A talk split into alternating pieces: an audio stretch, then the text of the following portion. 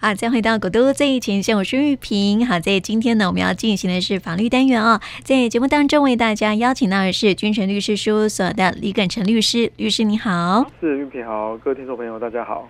好，我们在今天要跟大家分享的新闻案例哦，都是跟交通有关系哦。嗯，嗯，有一些这个交通上面的一些法律知识，还是要请听众朋友特别注意一下哦。因为毕竟呢，这个啊、呃，交通是我们的日常行为嘛，对不对？啊、呃，有谁不开车、骑车？或是走路出门的吗？嗯，对，应该是没有人哦。大家还是得要出门哦，都会用到道路。那么这个交通就是我们的生活日常哦，所以有一些法律知识呢，还是要带大家一起来了解哈，更清楚了。那么在首先呢，我们先来分享一个这个呃新闻案例是这样子的哈，就是有位民众呢，他开车行驶在台中的。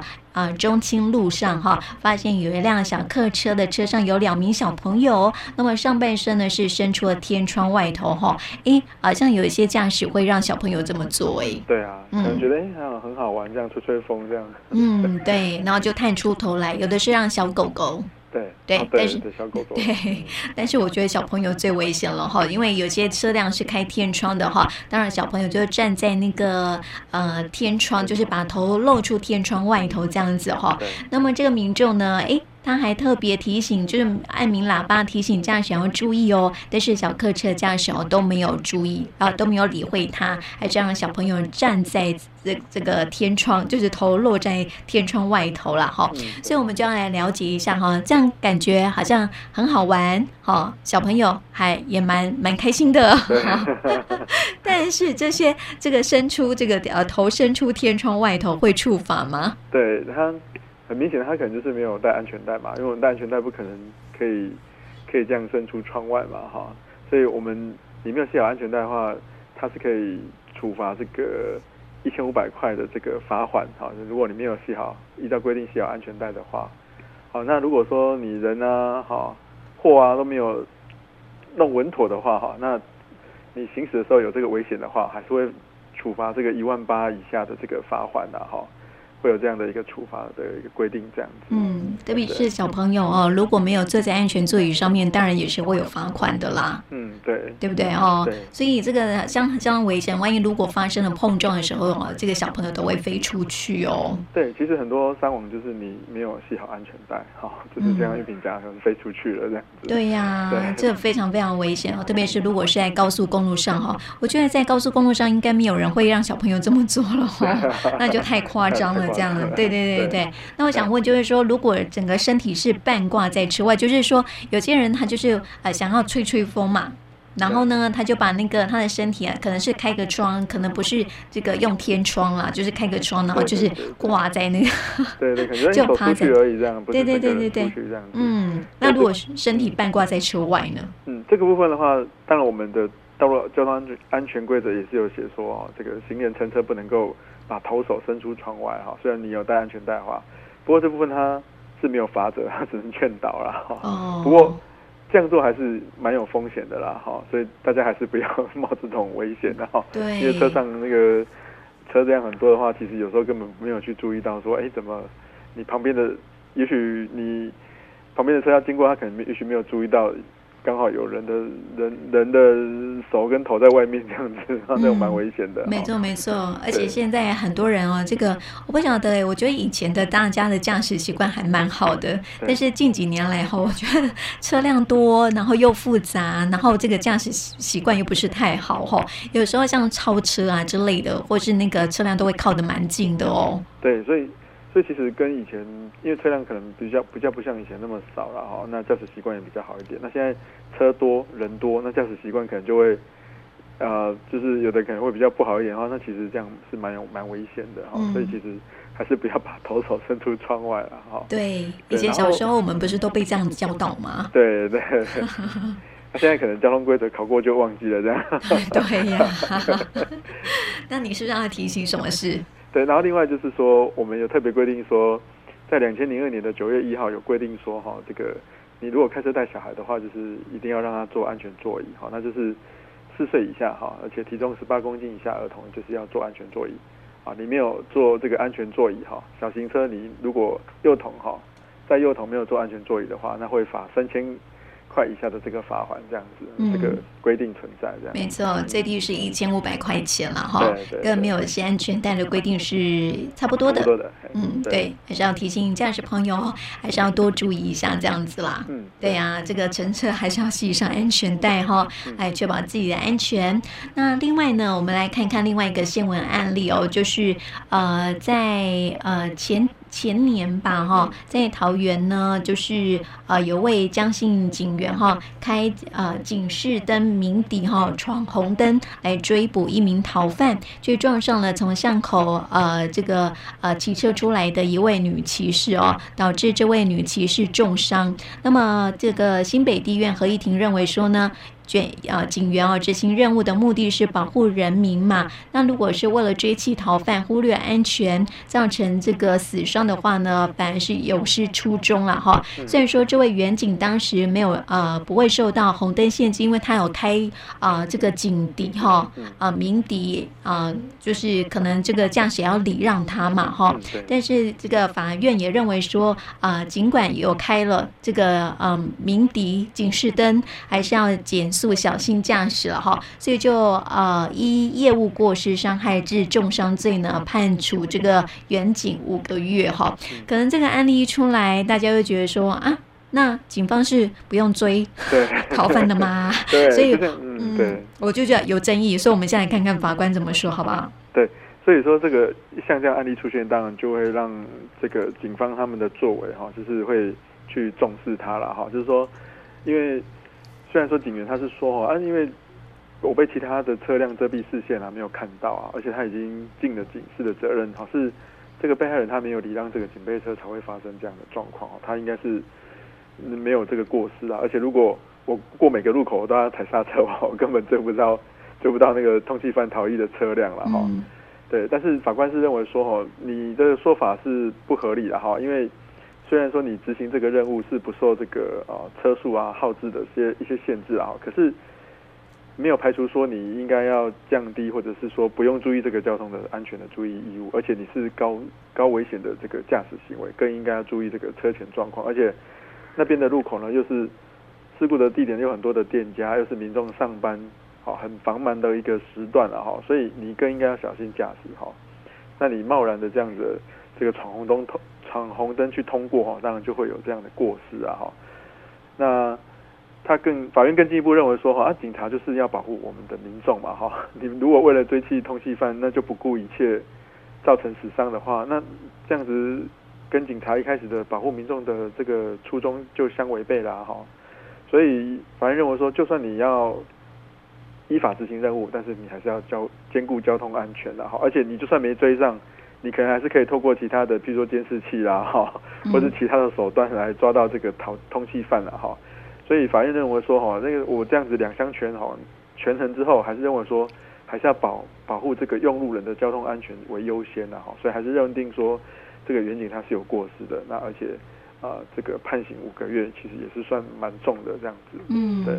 给我一个问题哈，如果说呢，这个逃犯啊，就是通缉犯哈，他在追呃，因为他逃的过程，他当然不会注意到有没有红绿灯嘛，因为逃为先嘛，对不对？对对对，对。那他如果这个撞到别人呢，难道他自己不会身上又多了一条重罪吗？会，会，对，就会再多一条你的可能过失。呃，致死或致致重伤的罪，这样子还是会有这样子。对。那其实运平的提问其实反而很有趣的地方，就是以前曾经新闻有案例，就是说警方在追那种就是无照驾驶的那种呃少年。嗯。好，那就是因为警方在后面追嘛，那少年可能骑车驾驶技术也没有很好。对。然后反而发生事故，然后发生那种伤亡的情况。哈。嗯。那家长就说：“你警察就不要不要这样子追嘛，小朋友他会。”会紧张啊，会逃啊，会逃啊，对啊，所以要警方负责。对呀、啊，也有这种案例出现。是是是，因为呃，在新闻当中我们也曾看过这样的案例了哈，所以就是变成说警方也很难为，对不对？对，我要抓逃犯呐、啊，然后我这个逃犯一直横冲直撞的，然后我为了追他，呃，这个也可能就是如果不小心哦发生事故的话啊，这个呃员警自己受伤那就算了这样。对。那如果害别人受伤，那自己又有一条罪这样子哦，所以真的是很难为嘞。对，所以说远景可能就要考量到说，哎，这个通缉犯他如果说他还是可以透过呃监视录影器，好或是一些呃车牌的辨识系统去抓到这个通缉犯的话，哈，或许啊可能还是要考量到说你他行经的路段哈，这个那个人车交通是不是很繁忙哈，要注意一下交通安全，不然以这个判决来讲的话，那个日后可能是警方在执执勤的时候哈，可能就要纳入考量了这样子。嗯，对，所以要这个。呃，顾虑的事情其实还蛮多的，多的对呀、啊，这个犯人要顾虑很多东西，这样子，对啊。但是我想哦，就是另外在这个案例当中还有一个问题哦，就是说我们一般民众啊，知道说有警鸣声的时候，譬如譬如说有救护车经过嘛，或是消防车经过，呃，警车经过，其实都会鸣笛嘛，对不对？对对对。那如果说你都没有发现，然后后来发生事故了，那被害人其实像是这个车祸的那个骑士。他其实也是有过失嘛，对不对？对，那这个他也因为法院认为说，你从这个巷口时出来的话，应该是可以听到那个警鸣声的哈。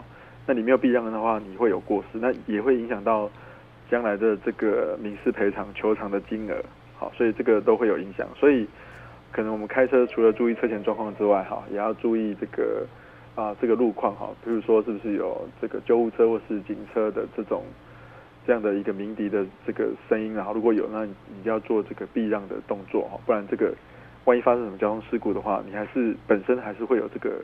过失的责任存在的这样子，嗯，特别是路口啦，哈，就是说有时候你是要绿灯直行，然后呃，远远的就听到那个这个救护车的声音，这时候你是还是要放慢速度，对，然后观看一下这个本来，对对对对对对，本来行车就是要多注意一下这个呃。呃，人家说这个眼听啊、呃，耳看，耳观四方，眼耳听八方嘛，对不对？对，呀、啊，所以要多注意一下周遭的一个路况，特别是鸣笛声，还是要注意一下哈。啊，随时避让这些呃，这个消防车、警务车哈，这些啊，才可以避开危险这样子，对 对，对哦。所以其实我们这样注意也是。保护我们自己了，好啊，他也不会那么危险这样子。没错，没错，没错，因为有时候刚好是需要呃这个救护车要经过，对对对，那如果发生车祸了，车上的这个病人呐、啊，然后这个可能也会有事，这样哈，还是要注意一下哈。所以提醒驾驶朋友要多注意了哈。那另外一个新闻案例呢，是这个公车司机，对，嗯，这个呃在台北的三重客运司机吼，哎。这是吸毒哎，吸毒之后还上班哈，把整辆公车呢开上人行道，然后撞死了一名媒体记者父亲哦，还害一名警察重伤哦。那么检察官认为说呢，司机肇事在案发之后呢，跟一般的精神恍惚不一样哦，而且哦，他是在肇事前三天就吸毒哈，符合了这个衰退期间没有办法聚焦，认为他涉及的是服用毒品致不能安全驾驶而致人于死罪哈，并且呢并。并不是刑度比较轻的过失致死哦，所以后来法院呢就是啊判他四年六个月的有期徒刑哈。那么这个案子呢，法院是怎么去判断的呢？嗯，那因为公车上有这个监视器嘛哈，那检察官就认为说哈，哎，他发生事故之后过了十六秒哈，才喊说啊这个啊这个戏啊哈才回神处理的哈，那这个跟一般精神恍惚不一样哈。因精神恍惚应该是会马上就发现说，哎，他肇事了这样子哈。那而且他有吸食这个安非他命哈，那是在肇事前的三天，那符合安非他命的这个聚这个衰退期，就是你没有办法聚焦了哈。所以法院认为，法院认为说应该用毒驾哈致死罪来判决哈。那他的基本刑度是三年以上十年以下的重罪了哈。那司机的辩护律师是认为说没有证据可以证明他是。这个驾驶哈是因为吸毒肇事，而且每个人吸毒反应都不一样哈，所以应该还是要用一般的过失致死罪来判的哈。那法官是考量到说哈，他过去驾驶哈司机可能过去就因为吸毒被判了六个月哈，或还有拘役的哈二十天哈。那去年才那个罚金执行完毕哈，那有累犯的状况啊，九月又肇事又造成一死一伤哈，所以法官是认为说这样的状况的话，而且。参考他的呃当下的反应，应该是比较符合检察官的这个说法了哈，所以他还是用这个毒驾致死罪哦来判司机四年六个月的一个比较重的刑期这样子。嗯，对，是，所以不是用过失致死。对，不是用过失致死。嗯，这个判刑比较重，这样子。对，我们现在的毒驾跟酒驾哈，就是因为有呃叶少爷事件嘛，所以我们刑度是越加越重。对，嗯，没错。但我有一个问题吼，就是因为这是公车司机哦，对对，但是公共运输的驾驶嘛，对不对？对。所以这个公车。这个公呃，这个呃，公车公司，当然倒没有任何的责任嘛，因为他用的是过去曾经有这个案例的这个毒贩呢，啊不，应该是说吸毒的人呢。对啊，所以公车司机啊、呃，公车的这个公司哈，他可能啊、呃、连带的要负民民事的侵权赔偿的责任，所以就是公司要跟。司机呢一起赔，哦、要赔给这个被害者。嗯嗯嗯，这这才合理呀、啊，对不对、嗯？公司的民事责任是啊，逃不掉的。嗯，好所以他可能要负这个责任。那当然，公车司机呃公公车的这个公司最后还是会回来去跟这个啊司机去要这个钱呐。好，嗯，对对，所以在客运公司在选择这个驾驶的时候，还是要 我觉得要筛选一下。对，所以通常他们。当然，这个部分就是变成说，公车是呃，公车的这个公司是不是要去看一下他有没有这个前案的记录，可能会影响到他的这个驾驶能力的一些啊、呃，比如说啊前科啦哈，这种状况来去考量哈，这个可能就是要特别去注意的。这样，嗯，没错没错。现在发车这个呃，客运公司在发车的时候也会特别要求说，你要去进行酒测嘛，对不对？是，对。对啊，嗯，所以我们先来了解一下哈，这个毒驾的构成这个。呃，它的构成的案例是呃，它的构啊，怎么样才构成说它是毒驾呢？嗯，我们的呃，因为刚刚有刚刚的这个案例讨论下来，就会有一个问题，就是说，那我毒驾的话，是需要说这个毒效已经发作嘛？哈，因为刚刚那个案例里面，辩护律师是说，哎，这个他。应该早就已经毒效都已经，就是他毒的那个吸毒的作作用，早都已经过了嘛，不太可能说这个时候还因为吸毒受影响了哈。不过这个案例其实是呃会有一些争议了哈，的确是有那种案例，就是说，哎，他呃呃吸食 K 他命哈，那呃有说主张说他药效还没发作，那法官是啊、判无罪的这个状况了哈。那呃。那个案例是法官认为说哈，他虽然有吸毒了哈，那他拦呃吸食 K 他命哈，那十分钟就被拦拦获了哈，那呃他相较于这个五到十五分钟发作的时间啊哈，其实是有一段还还有一段时间哈，没有那么快发作了哈，那而且他有通过这个同讯员测试，就算说他当时呢是有这个手脚颤抖、四肢不平衡或是咆哮的状况哈。可是呢，这个施测哈的时间哈，距离拦查已经超过一个小时了哈，所以呃没有办法证明说哈这个毒品使他那个不能够安全驾驶，所以重点还是在于说，然后就算你吸毒，那到底他能不能安全驾驶的问题这样子。嗯，对。那关于毒品它发作的这个时间的认定的话，其实 法院当然有会去参考这个呃卫福部的它它的一些呃标准来去做参考。那其实。目前的科学证据是认为说哈，没有一个具体的数据啊，就是说你呃，相较于吸食这个呃，就是你呃，相较于服用酒类了哈，服用毒品或是麻醉药品哈，就是我吸毒或是吃麻醉药品哈，那这种情况什么时候会达到不能安全驾驶？其实，在科学上没有一个具体的数值去做参考，所以还是要去看它实际的一个啊。呃驾驶行为哈，是不是真的有不能安全驾驶的状况来做判断呢？对，嗯、那当然我们有一些科学的证据是认为说，安、啊、你用这个 K 他命，大概会发生作用的时间是大概五到十五分钟，那药效会持续一个小时，好，那大概九十分钟之后呢，会恢复到基本的意识状态，那可是还是会影响到你吸食者的这个一些感觉协调或是判断能力，长达可能会长达到十六到二十四小时，所以。可能每个人状况都不太一样，所以还是要具体去判断说他当时驾驶行为哈是不是安全啊，来去判断说那他符不符合这个毒驾罪的规定这样子。嗯，因为每个人身体状况不太一样啊。对，简单讲可能会变成这种情形。对呀、啊，那你怎么样去做判断哈？就不好判断了。真的真的，那跟那个呃酒驾一样啊。前前几天还有一个新闻说哈，这个酒驾有一个人酒驾，他的那个酒测是二点五哦。哎，然后哎，零点二五嘛，啊不，二点五哦，哎，很高，很高，非常的高。然后听说这样的一个数值啊，就可能让人家致死。因为它的酒精浓度太高了，这样。对对对，对。然后后来法院说这个数值哦，他他在测的时候，当下在测的时候，远景就说要求哦，这管这不合理啊！对对对对对，这个人应该不可能站在你面前给你吹，因为对，因为那时候他已经可能昏死了之类的。对对对。然后后来就是送到法院的时候，法院认为说啊，一般来说这是不可能的事情哦，因为他这种数值大概已经是死掉的状态了，可能会致死的状态了哈，不可能站在你的面前，所以就说啊，这个人没有酒驾这样子。对对，这是有可能的。哎呀，但是 他的素质那么高，还是会酒驾啊？那怎么可能会没有过呢？所以对，所以他当他当时那个酒精的那个试测器不晓得有没有什么问题这样子。嗯，对啊，不太可能飙到那么高啊。对啊，但是问题是他不可能那么高，但是他还是有酒驾的行为啊。对，你只要高于零点二五就有了。对呀，那那为什么会被判说没有？有可能是。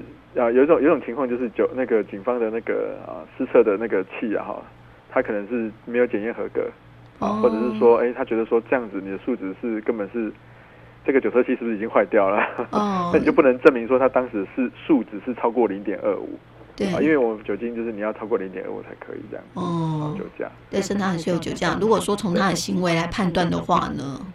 呃呃。法律上还是要看他的那个酒测，就是所谓的法律还是要看证据这样子啊。对对，还看酒测器。对对对对对，所以这也是一个很麻烦的事情啦吼，因为还是要科学来当证据。对，因为如果说他他的驾驶行为都没有问题，好，那酒测值啊，像刚刚玉萍讲啊，酒测值竟然是高达二点五，那那你要有其他证据证明说他的酒测值是高于零点二五，或者是说，哎，他当时呢是有蛇形，好。有这种不能安全驾驶的这种状况，那还是有可能啦。对，那如果说开车都很正常啊，你只是拦下来，而且他测测测出来是超过二点五，就是二点五，那当然你变成说警方还是要证据证明说他是超过零点二五的这样子。嗯嗯，这样说就合理。对对对对。不然一般民众如果看到说啊这样子有没有酒驾，那。那不是很匪夷所思的一件事情吗？啊、对不对哦？所以啊，这样让大家了解了哈，就是说有时候啊，科科学啊，确实会呃，这个可以呃佐证这个呃警方在办案的时候的一个证据嘛哈。但是有时候仪器如果失准了，还是得要注意一下这样子。嗯，警方会被要求检讨，要、嗯、不然就是当场你怎么没有另外一个酒测器可以试测这样子？对对对对对，这也是提醒警方哈，是不是在仪器上面哈，还是要多检查一下，这样。对，好，再看看另外一个新闻案例哈，在我们台南哈，有名里长开车在红线违停被拖掉，那为了九百元的违停罚单哈，就找警方市府会刊涂掉红线哈，又辩称呢执行公务，红线已经涂胶等理由呢，向法院提行政诉讼要求撤单哈，最后被法院给啊法官给驳回哦。那么原警人私下表示说哈，违停乱象不是警察不取缔，而是一取缔呢就很多人。去关心，再来看看法官针对这个案子后有什么样的看法？嗯，当然，这个我们如果是法官的话，你也觉得这不合理啊。就是你里长，你虽然说主张说啊红线绘制不当啊，可是呢当下就是有红线嘛，那它就是有法律的效力哈，不是说你事后把红线涂掉就没有责任。好，所以你在标线没有变动以前哈，所有人都有义务要遵守这个交通法规哈，不然以后。民众只要收到罚单，然后就去请啊里长或民意代表说：“哎，这个这个这这边画红线不对了哈。”那以后就去提行政诉讼，那交通秩序我们的这个标线就没有什么公信力啦哈，所以当然就驳回里长的这个诉讼这样子。合理。对啊。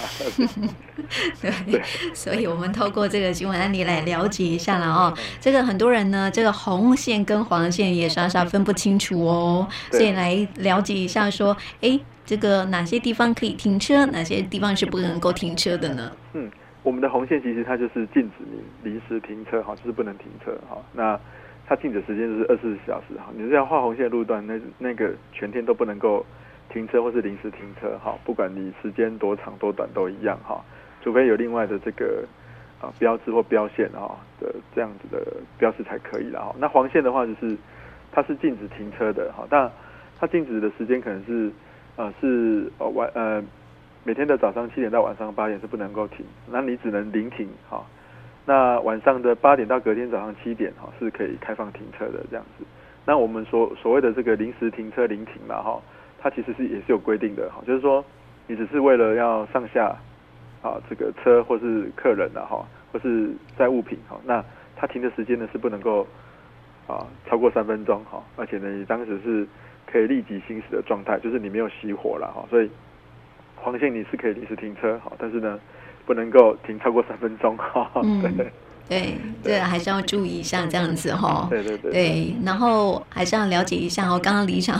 这个新闻案例，理想哦，去把它这个呃涂消了嘛？那我们看到有一些路段哦，它原本是没有红线的，后来呢就画上了红线了哈。所以什么样的状态之下，或者是说你怎么可以呃怎么呃怎么样去申请绘制或是涂消红线呢？嗯，其实这个都是要向交通局去申请了哈。那当然你你要准备一些文件，然后让相关单位来做这个会勘评估哈。比如说你觉得说哎这个这边车辆很多啦哈，是不是应该？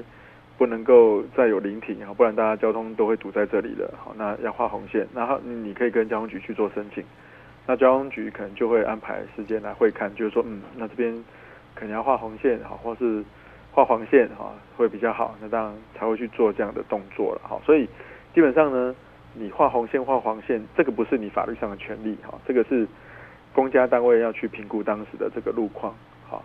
那最后画了红线，好。如果刚好红线在你家门口，你觉得很好，好像不会有人停车停在我们家门口，那这个法律上叫做反射利益啊，哈，这不是你的权利，那只是刚好人家画了红线或画黄线，好，你有获得到这个这个利益而已，这样子，但是不是你的权利，哈，不是说你要画那个政府就要按照你的权利来请求来去画这个线，这样，嗯，对，有的人会去涂销哦，涂销的话那就会有违法的问题哦，因为这是公家机关画的这个。啊，这个线啊，好，你去涂销，你把它涂销掉，你可能会有这个呃伪造文书的问题啊，啊，好，你可能会有毁损的问题哦，对，嗯、你把那个标线丧失它的功能啊，可能会有毁损的问题。对，对因为刚好是画在他们家前面嘛，对，然后他就不能停车，有没有？啊，对对，也有这样子。哎，有的人是希望画在他前面，不要有人车在停在他们家前面这样子。嗯、每个人的想法不一样，对，对对每个想法都不一样。对，对啊、所以公家单位有时候很困扰，因为那个。他来反映之后，先画了线，那隔壁又来反映之后，又来又又涂销，所以真的很麻烦的一件事情，这样子。对对对，每个人都透过他的人脉去请求 交通局。对呀、啊，所以我觉得为了交通安全啦，就是一般来说，这个政府部门应该是要。公平的，对，就是建立一个标准，审慎的 去绘制 或是涂销红线这样子哈。基本上这个呃这个市区道路都会比较狭窄一点哈。为了安全，有时候这个交通单位啊还是会去看状况哈，评估一下啊。这个一般来说啊，就是在转弯的地方啊就。还是会有红线吼，会比较安全一点，这样子。对啊，嗯，对，是为了公众利益，好吗？不是为了私人的利益，吼。对。好，那么接下来再说说一个新闻案例，哈，这个转弯啊，这个发生车祸的一个案例，哈。嗯。一位杨姓妇人呢，骑机车在路口左转哈，造成后方两名机车骑士呢闪避不及，然后摔车倒地哦。那么其中一名呢，还是一位老翁哦，已经七十九岁了哈，所以后来就是因为伤重就送医不治了嘛。那么虽然说呢，这位杨姓妇人哈没有跟啊这位老翁发生直接的碰撞嘛，但是法官调查说呢，这个杨姓妇人呢贸然的左转啊是事故肇事的一个原因哦，而且呢这个杨姓妇人始终。否认到现在呢，还没有跟这个啊、呃、老翁的家属达成和解哈，认为说呢，富人的饭后态度不好，就依过失致死罪呢判处十个月的徒刑哦。所以我们先来看一下哈，这个法官是怎么说的呢？嗯，呃，先跟各位就是朋友提醒哦，就是判十个月哈，基本上就是要进去关哦。哦，真的哦。你只要法院只要判超过六个月哈，判七个月好，那基本上就是要去关好，所以这件法官认为说可能。你们没有和解，你态度不好，好，那这个你是有责任的，好，所以法官认为说你应该要入监服刑，好，所以只要法官判超过，就是啊，就是六个月，哈，七个月以上的话，就是要入监服刑了，哈，对，所以这个要提醒大家，哈。那这个案件里面，就是法官有去参考说我们刑事警察局的这个鉴识啊，鉴识科的鉴识结果，哈，就是说，哎，他可能去采样他们的机车了，哈，看看车壳上面有没有这个。一些遗落物啊，或是一些擦撞痕迹啊，哈，那判定说他们是没有发生碰撞的，好，不过那个车鉴会是认为说，哈，这个你当时这个杨姓妇人她经过闪光号志，你往右啊这个偏移哈，靠路边啊停哈，然后你又突然的这个启动左转哈，你根本没有注意到说左侧车道可能会有一些车辆嘛哈，那你是有这个肇事主肇事因素的啊，也也就是说他是百分之百的肇责了哈，后面的车辆哈，就是陈姓老翁跟黄姓男子，他们都是措手不及的，是没有肇事因素的哈，所以车监会认为说哈，你这个驾车行为是跟陈姓老翁的死亡是有因果关系的，虽然没有碰撞到，但是还是有因果关系的这样子。嗯，对对，很多人哈可能会认为说啊，我又没有撞到他，是他自己跌倒的，干我什么事？对，但是因为谁叫你要随便的乱左转出来的？对，哎，我发现很多驾驶哦会这样哦，就是临时路边停车有没有？然后就突然切出来，也没有看后方有没有来车。对，我觉得这是一个很过分的驾驶行为哦。对对对对。对呀，你有时候人家闪避不及，或者是为了要闪你，然后偏到那个更更左边的那个车道上面去，那不是被后方的车辆给撞到了吗？对对，对啊，所以我真心觉得，就是说，驾驶朋友在开车的时候一定要注意一下，就是后方的来车的状况哈，不要为了一己之私啊，讲到这边就很生气，或者是没有打方向灯就直接左右转的，有没有？有有有。对啊，也常看到这种状况哈，所以真的是驾驶朋友真要呃要有驾驶道德好吗？哦，一定要遵守交通规则哈。路上的车辆真的很多，好不好？对。哦，所以 来告诉。大家哈，没有发生碰撞，也可能会有构成那个肇事的问题哈。那如果你现场发现发现说，哎，没有发现，或者是你发现有人跌倒了，但是你觉得那没有我的事，然后就跑走了，这也算是肇事逃逸吗？呃，所以说这个部分的话，就是要像我们刚刚的那个案例嘛，虽然没有碰撞，但是是你自己突然这个这个从路边起驶出来的哈，就是开出来的哈，那你导致后面车辆就是。闪避不及跌倒了哈，那这个你还是就算没有碰撞到，你还是有过失行为，还是有因果关系的哈。那肇事逃逸也是一样哈，就是说这个像有些新闻案例是，他突然倒车，那后方的这个机车骑士为了闪，然后向左偏了，那跟另外一台机车发生碰撞，那可能就是说啊，又这个是他自己闪的嘛哈，我倒车他自己闪，他又没有撞到我，那去撞到别人呐哈，那跟我应该没关系吧哈。但是呢，法院的判决认为说哈。如果你是现场的状况，你跟这个车祸是有一些相关的，哈，就是没有你这个动作，他不会去往右闪嘛。你你没有倒车，后面的那个摩托车他不会往左闪，那往左闪去撞到别的摩托车嘛，哈。所以就算你没有碰撞到，哈，那是因为闪避而跌倒，哈，那这个车是因为你的关系，好才导致的，哈，那你还是会有这个过失，可能还是有过失责任的。那这个你还是属于这个，呃，法律上还是属于这个肇事的这个。主体了哈，所以如果你逃逸的话哈，你觉得跟我没有关系，我问他没有撞到他，是他自己闪闪闪我的车去撞到别人的哈，跟我没关系哈，那你还是会有肇事逃逸的问题哈。嗯，所以不是说没有碰撞哈，跟你呃就是你绝对认为跟你没关，就一定不会有肇事的问题哈，其实不是这样啊。所以只要你有一些些怀疑，你可能因为我们有肇事逃逸罪，就是鼓励说哈，这个呃你能够留在现场哈，这样减低这个。这个危险的，或是说啊灾害的扩大哈，那以后的法律责任也能够去做一个厘清了哈，所以它是这样的一个立法的一个原意了哈，所以是还是鼓励你能够留在现场，所以有些案例认为说啊，你觉得说这个跟我无关哈，然后就离开了哈，但是你还是要特别小心哈。能够留留在现场，然后把责任理清是最好的，这样子。嗯，没错。但是很多人就是觉得说，啊，那又不是我，是他自己不小心，或是没有注意到哈。常常会这样子啊，就是很多违停的车辆也是这样啊。对对对。就因为你违停了哈，人家为了要闪避，就不小心就是呃跟其他车辆发生碰撞这样子，然后就是后来那种违停的车辆离开了，其实这也是会有肇事逃逸的问题哦。对，会有这个风险哦。嗯。对，警方可能还是会请你来 做笔录。没错，没错。错，那可能还会构成那个呃，当然他也是有部分的肇责呃责肇事责任在的嘛。对，这个这时候就会看当时的这个路况，好，那还是会有这个过失，就是有那个除了肇事逃逸，还有这个过失致死或致重伤的这个责任，好，致伤的责任这样子，还是会有这个。被认定是有犯罪的问题，这样子。没错，所以你知道，在道路上面的任何一个小动作，哈，当然都会引起蝴蝶效应，有没有？对。对啊，你一个小动作违规的啦，哈，违规的小动作啊，它可能会造成别人的受伤，这些都是跟呃这个违规驾驶是有关系的。所以还是要请听众朋友哦，驾驶朋友在开车、骑车。走路也是这样子哈，都要特别注意啊、呃，这个交通安全哦，不要认为说走路就没事哦，走路有时候也会有事哦。不要靠边走。对对对对对，面向来车来走是最安全的哈。呃，随时注意所有的周遭的路况哈，才能够确保我们的行车安全，也不会因此而伤害到别人了哈。这是提醒我们驾驶朋友都要多注意的。那么在今天呢，也谢谢李耿成律师来到我们节目当中，谢谢你。是，谢谢玉萍，谢谢大家。